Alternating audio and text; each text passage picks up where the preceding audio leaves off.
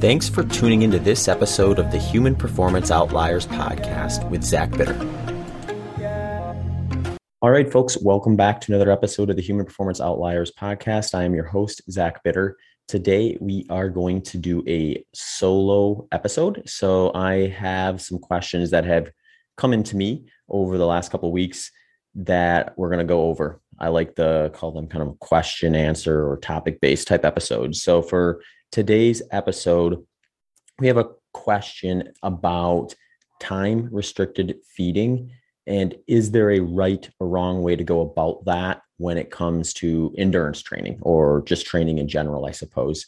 So, maybe the extra spin on it would be not just time restricted feeding, but time restricted feeding in the context of exercise or performance being kind of at least a primary driver in your decision making process around foods and the way you kind of set up your day and lifestyle. Uh, next is thoughts on carnivore diet plus fruit and honey versus like a strict carnivore diet. Uh, yeah, so this will be an interesting one to go through. I've got some some thoughts on this one, and then keto for two months and endurance is suffering. What should I do? Is the three kind of topics or questions that we're going to go over today. So that's what we have on on the schedule. If you're interested in having a question or a topic addressed in one of these episodes feel free to reach out to me. You can send me an email at hpopodcast at gmail.com or reach out to me on one of my social media platforms. You can find me on instagram at zach bitter twitter at zbitter facebook at zbitter endurance uh, and uh, strava is just searching my name are kind of the ones that i'll be be on quickest is going to be probably email. Uh, the other ones I'll usually get to eventually, but sometimes take a little more time. But feel free to send those over, drop them in comments on posts and things like that too. If you have questions, happy to give you uh, whatever advice, if I have any, on specific topics that you're interested in. So let's get into today's questions. So the first one has to do with the time restricted feeding. And is there a right way to go about it when you are training for a specific event? So, for those who are curious or unaware, time restricted feeding is essentially just a practice where you limit your eating window to a certain framework. Now, there is a fairly wide range of ways that this type of uh, eating structure is done. You can you see it all the way from typically like a 16 hour off, eight hour on, and you see it as tight as 20 hours off, four hours on. And I've even seen some where this would be more kind of like a one meal a day or OMAD structure where it's like essentially 23 hours off, one hour feeding. Either way, what you're doing is you're trying to limit the amount of time in which you grant yourself access to, to, to eating essentially. So I see this, the, the big advantage of this type of structure is if you find yourself as a person who is trying to lose some weight and has a really hard time like to stop eating once you get started or you find that without any structure you're going to just kind of be snacking and nibbling on things throughout the course of the day. And this particular type of structure is going to put you in a position where it's just very clear of like on or off. And then when you're on you might just be a little more deliberate in terms of what you're actually trying to eat because you're in a time frame in which that is the expectation versus you know having random snacks and things just pop up and and grab for them. So it kind of just adds a little adds like a rule so to speak. So generally speaking i think time restricted feeding structures ultimately end up lowering the person's energy intake as uh, you know the mo- most of the time. So the big question here is do you actually want to lower your energy intake and if the question is no, then you want to be much more careful and maybe much more deliberate about doing this type of stuff. So, my biggest fear with time restricted feeding or intermittent fasting when it comes to endurance training is you have these scenarios where there are going to be parts during the training phase where you're going to have a big energy output, especially on days where you're doing like long runs, on days where you're doing like maybe a little more heavy workouts, quality sessions, and things like that. And it just becomes fairly difficult to maybe get enough in during that window. If that is you, I would be much more mindful about how you implement it. uh, if you're going to, I would say maybe select days during the week where you have like a recovery day or a very easy day where you're going to be doing very low intensity, lower volume type stuff. Your energy demand is going to be lower. You're just going to be much more likely to be able to make up your energy intake for that day, your energy deficit for that day with an intake in a sm- smaller window. Uh, another example of when this would maybe be something I would be kind of cautious around would be if you have a scenario where you're looking to add muscle or gain gain muscle. So there are what I like to call getting the right amount of protein is sort of a two-step process. And the first step is going to be the big win. The second step is going to be still a win, but a little bit smaller. So when it comes to protein, getting the right amount of quality protein is going to be the key here. So if you are, say, targeting 100 to 150 grams of protein per day, and you are able to get that routinely with your time restricted feeding window, you're still going to get the majority of the gains from hitting that that that number of protein that you're targeting. What you might miss out on is some windows of protein muscle synthesis. So there is research to show that if you do have boluses of protein spaced out throughout the day versus all in one or all in two settings, you might be able to improve your body's protein muscle synthesis by a bit. So I think the current literature would suggest around four hours between sessions and hitting 30 plus grams of protein per session. So let's say you have a structure where your time restricted feeding window gives you two meals per day. You might hit two of those uh, protein muscle synthesis triggers by eating the protein you have with those meals, but you might leave one or two on the table. And I believe the research also indicates optimal protein muscle synthesis comes at three to four of these kind of pingings per 24 hour time period. So this is likely going to be a much bigger a variable to consider if you are looking to add muscle, get stronger, or if you're in like a real heavy key kind of phase of your training where you want to make sure you're bouncing back as quickly as possible and able to get out and, and increase your training load with another session sooner rather than later.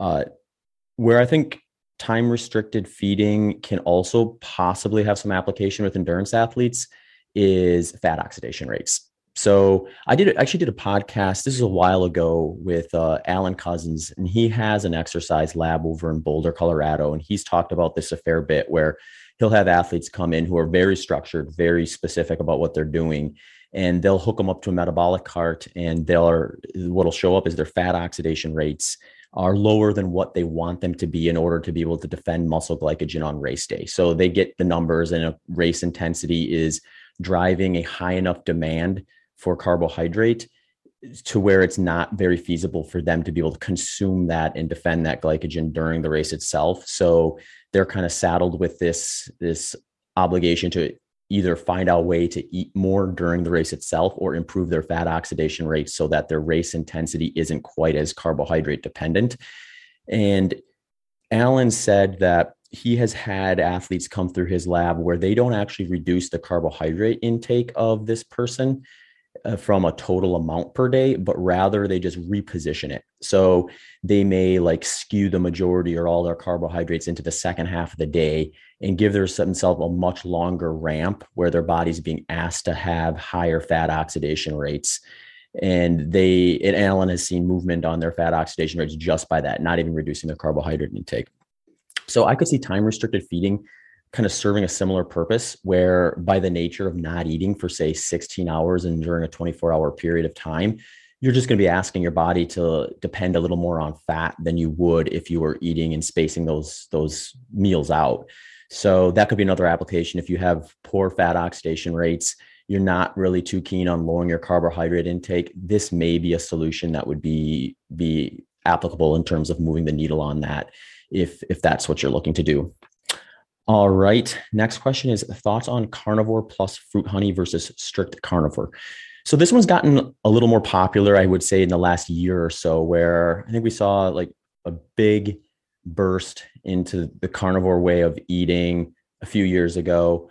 and it got popular enough where a lot of people are just like, I'm going to try it out. Some people stuck with it. Some people did it for a little bit of time, decided it wasn't for them. Some people did it for a limited amount of time, fixed whatever issues they were having digestively, and then gradually reintroduced other foods and found out what works well and what doesn't for them. And you know, other people stayed pretty regimental to it because when they would deviate from it, they would see symptoms and things kind of come back that they had kind of clear up from a digestive standpoint with uh, with this way of eating. So the big hurdle that I sort of predicted, I think, when this first got popular was that there's going to be folks or there's going to be a population where they're doing enough work that taps into their muscle glycogen in a significant enough manner where the process of things like gluconeogenesis or your body converting proteins and fats into glycogen is just going to be too slow relative to the amount of moderate to high intensity work being done. So you have this scenario where you kind of have this like downward sloping staircase scenario of muscle glycogen where you might feel fine for a few days, but then you hit this point where your body's like, all right, we're going to defend what's left here. And we're going to do that by making every workout you try to do feel miserable if you cross over into even a moderate intensity. So, this is where I assumed people would start to begin to experiment with a little more carbohydrate. And uh, the carnivore community leaned heavily towards first honey because it was sort of seen as an animal product, I, which I can appreciate to some degree. I mean, it comes from a bee. So, it's kind of similar to, I guess, like an egg or something like that or milk, but uh, pure carbohydrate in this case as an option. And then eventually uh, things like fruit got reintroduced, mostly just because I think fruit was viewed by that community as something that's just going to be a lot less likely to cause digestive issues, which I think is the big driver of when this particular way of eating works is when people dealt with this really terrible digestion and some of the you know aftermath of that has bled into other areas and symptoms and things like that. So they found out hey i can eat primarily animal based but then if i introduce some fruit and honey around some of the higher intensity moderate intensity workouts and things like that i can feel much better during these workouts too. And and i applaud that because that's kind of putting performance as the driver versus just trying to maintain a, a way of eating or a, a, a lifestyle that isn't necessarily going to be optimal for that individual. And with that, we just got a lot, a lot more anecdotes and a lot more data points on how kind of people felt and how people have gone about this stuff and uh, in the way of going. So the way I like to talk to people about this is like if you're doing any sort of training in which performance is your goal and you're noticing you're losing that last gear or you feel like a little flat on some of your workouts or you notice your performance is dipping but a lot of your other stuff is feeling great you're in this situation where it's like you don't necessarily want to go back to what you're doing before because that led you to ultimately wanting to change in the first place. But you sort of want to have the best of both worlds to some degree where you also have that same performance output that you maybe had on your previous way of eating. And this is where i think like this really shines because it allows you to have a situation where you don't necessarily even need to limit your carbohydrates with this. You can always up or down regulate the amount of fruit and honey you consume alongside the animal products. It and, and this I would be I would advocate would be more periodized based on what you're currently doing. If you take me for example, in my off season, I'm quite low in carbohydrate, uh, sometimes strict ketogenic. And then when I'm in my peak training phases, when volume and intensity is relatively high, and I might be putting in 20 plus hours a week worth of training, you know, that's where I am going to adjust not only my overall energy intake, but everything macronutrient for the most part. Protein may be the least, just because that one stays a little more stable uh, throughout the course of the year. But fats and carbohydrates both elevate during higher energy output times a year. And with that comes a higher gram total of carbohydrate to make up for the extra energy that I'm putting out on those particular training days. So this would be some a scenario where I think you just maybe would lean on fruit and honey a little more heavily when you're around those type of training sessions and and doing that. The one thing I find really interesting about this, especially when we get into the carnivore plus fruit and honey versus strict carnivore, is you do get these athletes, and I, I, believe like Shawn Baker would be a great example of this. And he's talked about this plenty of times because he's one who uh, mostly just avoids fruit and honey and stays strictly with the animal based products. He's doing incredibly high intensity workouts. So my my theory has always been that since his workouts are so high intensity, the limiting factor isn't his muscle glycogen. The limiting factor for him is going to be just the relative volume that any individual can tolerate at that high of an intensity. So there's only so much of that he can do on a given day, which means it's going to put kind of a cap on how much of a dent he's going to be able to make in his muscle glycogen. On top of that, Shawn's eating like five to six pounds of meat per day. So even when he gets really fatty cuts of meat, he's looking at a pretty big amount of protein intake over the course of that day. So if we're looking at five to six pounds of meat, I bet Shawn is hitting three, 400 grams of protein. Even for someone who's his size, six foot five, roughly 250 pounds, a good chunk of that is going to probably get converted into muscle glycogen at a slower rate, albeit, but given his lifestyle, he may have that window of time to do that versus someone like me who I might do a much longer training session at a lower intensity but then be, be out doing another one within five or six hours. And then again the next morning and it's just like a lot shorter window between those sessions and a lot higher volume. And then if i start bleeding into moderate intensity and even some higher intensity stuff during certain phases of the year i'm just in a situation where that process of protein and fat conversion into muscle glycogen isn't going to be fast enough and i'm going to have that scenario of that downward sloping staircase. So if you have that scenario happening let, let's say you're following a pretty strict carnivore diet and you notice I feel great for like two or three days and then I just tank. And then I take a couple of days off and I feel good again. And then I have a few good days and I tank again. You just have this kind of roller coaster like that.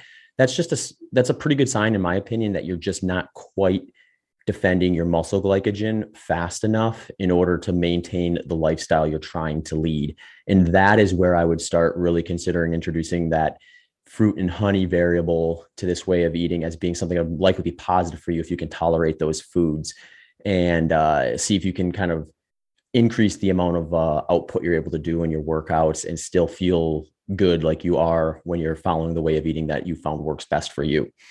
All right. I can appreciate there's probably like follow questions with this topic. So feel free to send them over if I missed on something or if you want me to dive a little deeper into any other elements of that. Hey, folks, this episode of the Human Performance Outliers podcast is brought to you by my friends at Athletic Greens. Athletic Greens is my go to multivitamin. I take it every morning on an empty stomach in eight ounces of water. Reason being is it has 75 high quality vitamins, minerals, whole food source superfoods, probiotics, and adaptogens lots of people take some kind of multivitamin, but it is important to choose one with high quality ingredients that your body will actually absorb. AG1 is a small micro habit with big benefits. It's one thing you can do every single day to take great care of yourself.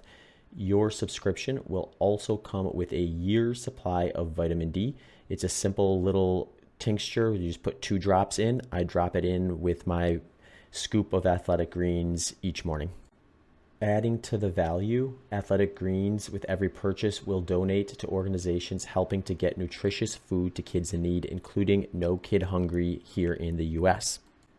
All right, so if you want to check out Athletic Greens, I'll make it easy for you. Athletic Greens is going to give you one free year supply of immune supporting vitamin D and five free travel packs with your first purchase. All you have to do is visit athleticgreens.com forward slash HPO. Again, that's athleticgreens.com forward slash HPO to take ownership over your health and pick up the ultimate daily nutritional insurance. All HPO podcast sponsors can also be found with links and discount codes at zachbitter.com forward slash HPO sponsors. Also supporting this episode are my friends at Ice Barrel. Ice Barrel brings high quality cold water immersion right to your doorstep. So, if you're looking to experience the benefits of cold water immersion, Ice Barrel will ship you one of their units, which can just be filled with water and have ice added to it for a quick, convenient, space efficient option to get cold water immersion as often as you want it. I first got interested in cold water immersion when I decided to bite the bullet and start taking some cold showers. One thing I recognized was my mood and energy levels right after seemed to peak, kind of like a uh, shot of caffeine or a cup of coffee. So I started including cold water immersion into my routine more consistently. With Ice Barrel, I'm getting in there almost every day. I will sometimes avoid it after really big training sessions when I want the recovery phase to really kick in but one of my go-to strategies is if I have big workouts in close proximity after the first one, I'll oftentimes spend a little extra time in that ice barrel, letting everything kind of settle down a bit. So if you're interested in taking the plunge and getting into some cold water immersion, my friends at Ice Barrel are going to offer you $125 off your purchase with the promo code HPO. Just head to icebarrel.com forward slash HPO. That's I C E B A R R E L dot com forward slash HPO. Like all Human Performance Outliers podcast sponsors, you can find details and links on the sponsor landing page, zachbitter.com forward slash HPO sponsors. Uh, the last question that came in is keto for two months and endurance is suffering. What should I do? This is not an uncommon scenario that I see. Uh, it can happen for a variety of reasons. And some of those are like adjustable within the framework of a ketogenic diet. Some of them I find are adjustable by kind of transitioning away from what we would define as a ketogenic diet under normal circumstances and then looking at it as what is an appropriate ketogenic framework or i guess we should probably start calling it low carb at this point just so we don't confuse people that would work better for your lifestyle than perhaps a strict ketogenic diet. Uh, and then there's also just going to be some groups of people who likely are going to just do a little better a, on a moderate to high carbohydrate diet in which case that person may find that identifying the foods within that macronutrient profile that works well from them, both digestively and energy levels and things like that, is going to be their move. So I like to start out with this one by just looking at kind of like relatively what was going on. So if the person's like, yeah, I was strict keto for two months and I was in the middle of my training session season build up and things are just starting to tank on me, I would see this somewhat as a red flag because you're sort of asking your body to handle like the increase in stressors from a dietary shift and what's going to come along for the ride as your body kind of reworks its machinery in terms of prioritizing fat as a fuel source in greater amounts than it would have otherwise when you're following a moderate to high carbohydrate diet. But you're also throwing all the workouts and stress from that sort of thing at at the same time and it just kind of like overruns what your body's able to kind of uh, account for and uh, that's why usually when I have folks who want to kind of play around with a strict ketogenic diet, I'll tell them to, to consider, if possible, trying it during their off season first. That gives you a little bit more of an on ramp where you're not asking your body to go through rigorous training sessions. You might be active, but it's going to be pretty, pretty uh, low key in terms of structure and in what you feel like you have to do versus you know in season training where you have specific sets of workouts that you're going to try to execute in order to be ready for your race.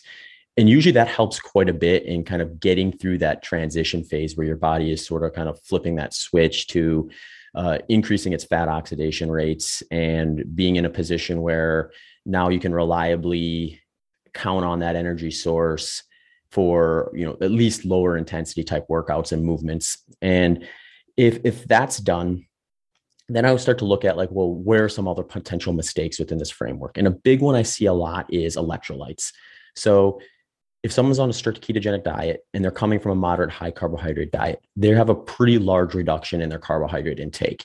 And the nature of that is not just a reduction in carbohydrates, but it, what comes along for the ride, there is a reduction in the amount of water retention your body is going to is going to have. So part of the benefit of a carbohydrate is it does help with like water retention in a good way, not like edema. It's going to be like water retention uh, in your muscles in areas where you want it to stay hydrated, have higher blood volume levels, and things like that. So when you remove that carbohydrate, you sort of remove a piece to that puzzle that would help you. It's why you sometimes see when people switch to a strict ketogenic diet or even just a carbohydrate restricted diet compared to what they were doing before, they'll see like a fairly immediate drop in water weight or weight in general. And a lot of that is water weight. So if you notice that, if you like switch to a strict ketogenic diet and just lose like three or four pounds almost immediately, that might be a sign that you're going to see some some issues when it comes to hydration and things like that. So the nice thing is there is a carb free uh, a carb free way to kind of a counteract that a bit, and that's electrolytes. So sodium and electrolytes also will help your body retain higher amounts of fluid. So when you reduce those carbohydrates, increasing your electrolytes or your sodium content is going to be a step that might kind of help bring those energy levels back to a degree.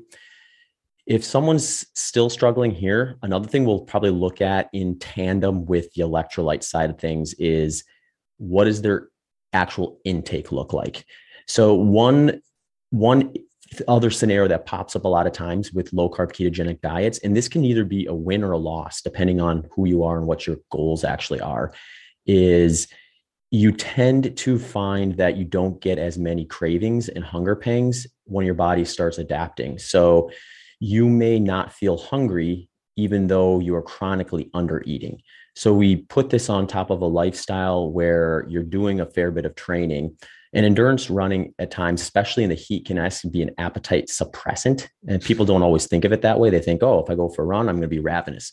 And that might be the case uh, at a certain point in time, but it can also blunt your appetite. So if you're coupling that with a relative higher satiation from having a ketogenic style diet, if you happen to be a person where that effect occurs, you might just find yourself kind of comfortably from a hunger standpoint navigating a caloric deficit for extended periods of time which is going to be a performance reducer. So if you notice like let's say for example you're a 150 pound man and you're doing you know anywhere in the neighborhood of 60 to 90 minutes worth of endurance training per day you're moving from probably roughly a 2000 calorie output on a day where you don't do any exercise to upwards to 3000 so if you're continuing to eat say 2000 calories on a ketogenic diet you don't have weight to lose and your output is closer to 3000 calories you're going to see lethargy and a performance dip eventually. Uh, your body's going to start to get very stingy with how it allows you to perform when you start getting down to those very low body fat percentages so these are things that you see oftentimes in both moderate and high carbohydrate athletes as well i just think ketogenic low carb athletes are maybe a little more prone to this at times because of the uh, the increased satiation that you might get or the lower hunger pangs that you might get with this. So definitely check that too. If your electrolytes check out and if your fuel, your energy intake checks out, the next step is to adjust where you're actually at from a carbohydrate intake. So a lot of people who take on a ketogenic diet and have an endurance component will sometimes still focus on like the literature of the, the definition of what a strict ketogenic diet might look like. And they're oftentimes going to be in a framework where they're hitting 50 grams of carbohydrate or less per day. So this actually kind of runs parallel with the question of carnivore plus fruit and honey versus carnivore where you have such a low level of carbohydrate intake if your training demand is tapping into your muscle glycogen at a high enough rate, even with your higher fat oxidation rates, you're going to have this downward descending staircase type thing happening with your muscle glycogen to where when you hit a specific point, your body is going to start to get very resistant and you doing activities that are going to further tap into that. So this is kind of just another example of your your process of converting fats and proteins into muscle glycogen isn't happening at a quick enough rate in which your lifestyle is demanding it to. So really the way around that if you want to continue that lifestyle at that level of performance is to speed up the process in which your body restocks muscle glycogen and technically liver glycogen as well.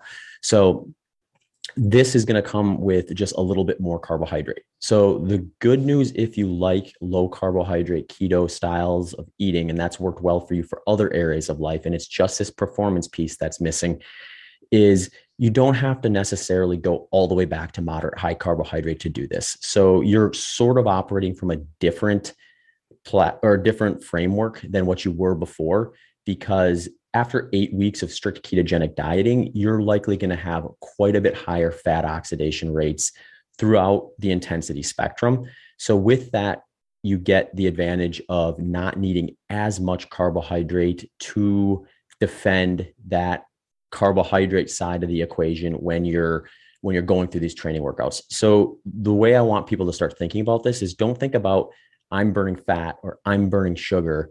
Think about I'm burning a combination of both. And the question is, what are your ratios? And what are your ratios at the intensities that you're trying to hit? And then what is the actual volume of that intensity that you're asking for yourself? So let's say, for example, you're doing workouts that are high enough in intensity where you are quite fat adapted so you're you're you're still like pretty far along on the intensity spectrum but you're doing like a 50-50 split of carbs to fat due to the increased intensity of that specific workout you could if you're able to do that workout long enough and do it frequently enough you're going to still be tapping into your muscle glycogen at a fast enough rate where you might find yourself in this situation and feel like you're kind of suffering on the endurance side of things or a lot of things other people will sometimes say is I feel pretty good when I'm out there just kind of running what you call my all day pace or working out at a low enough intensity where you feel like you could just do it for hours. But when you go past that, you start noticing like that gear is just not there. Uh, that's usually where I tell folks to start thinking of it through the framework of your lifestyle and target a good starting point. I usually target with my coaching clients is we'll move that window up to 100 to 150 grams of carbohydrate per day versus the 50 grams or less. And that's just accounting for the lifestyle, the increase in energy output, the increase in intensity uh, in that particular lifestyle is just going to shift that window over. So if you're, uh, I, I usually like to recommend kind of placing the majority of that carbohydrate around the workouts that you're trying to target. And don't get too hung up on being precise every day, exactly the same you can definitely move things around or borrow from days is the way I like to put it when you have a varied training schedule. So you might have a situation where you have say Tuesday you have a really big workout, but then Wednesday you have a rest day.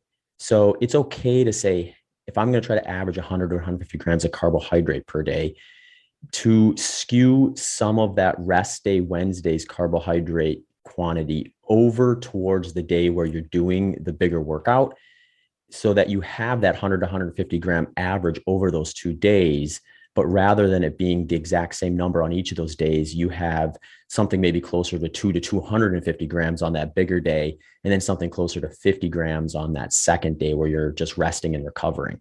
So these are just some things to kind of consider when you're doing that. I've had uh, you know what i like to do with with my coaching clients is uh, if they're already following a low carb ketogenic style diet and they're kind of having this situation and they're very uh, committed to sticking with that way of eating, at least to some shape or form, is we'll just introduce a little more carbohydrate on top of their strict ketogenic diet and kind of find that spot where they start to feel like they're hitting their workouts and their performance is kind of getting back on track.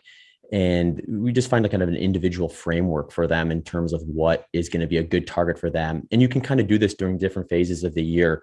This is essentially what I spent probably the first year and a half to two years of low carb kind of adjusting for and taking notes and personalizing was what do I need during off season? What do I need during base foundational building? What do I need when I'm doing short and long interval sessions and that's phase of the year? And then what do I need when I'm doing kind of long run development or race pace intensity targets and things like that? And, you know, it just took a few seasons to kind of really work out what was going to work well for me or how I felt good and still hit performance or improve performance from what I've seen historically in the data from from workouts and things like that. So these are all things that are worth considering when you're kind of doing that. And I think when you use performance as your guide, regardless of whether you're able to stay quite low carb or if you're going to be a little more periodized or you know maybe you walk yourself all the way back up to moderate carb and just identify the foods within that framework that work for you I think these are all wins, and they just put options on the table for people to consider as they're going about this stuff and find out what is going to work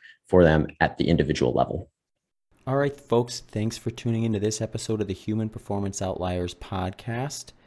If you are interested in supporting this podcast, there are a variety of ways in which you can do so. One is through the show's Patreon page. With a Patreon subscription, you will get access to early release audio episodes as well as ad free audio episodes. So if you want to get right to the chase and access interviews and solo podcasts early, heading to the show Patreon page and signing up there is a great option. You can find details for that on the show landing page, which is zachbitter.com forward slash HPO. Other ways to support the shows include one time donations, which can also be accessed at the show landing page, zachbitter.com forward slash HPO, or by supporting one of the show sponsors which all links and details can be found on the sponsor landing page, zachbitter.com forward slash HPO sponsors. Thank you for tuning in for this episode. Until next time, this is the Human Performance Outliers podcast with your host, Zach Bitter. Thanks for tuning into this episode of the Human Performance Outliers podcast with Zach Bitter.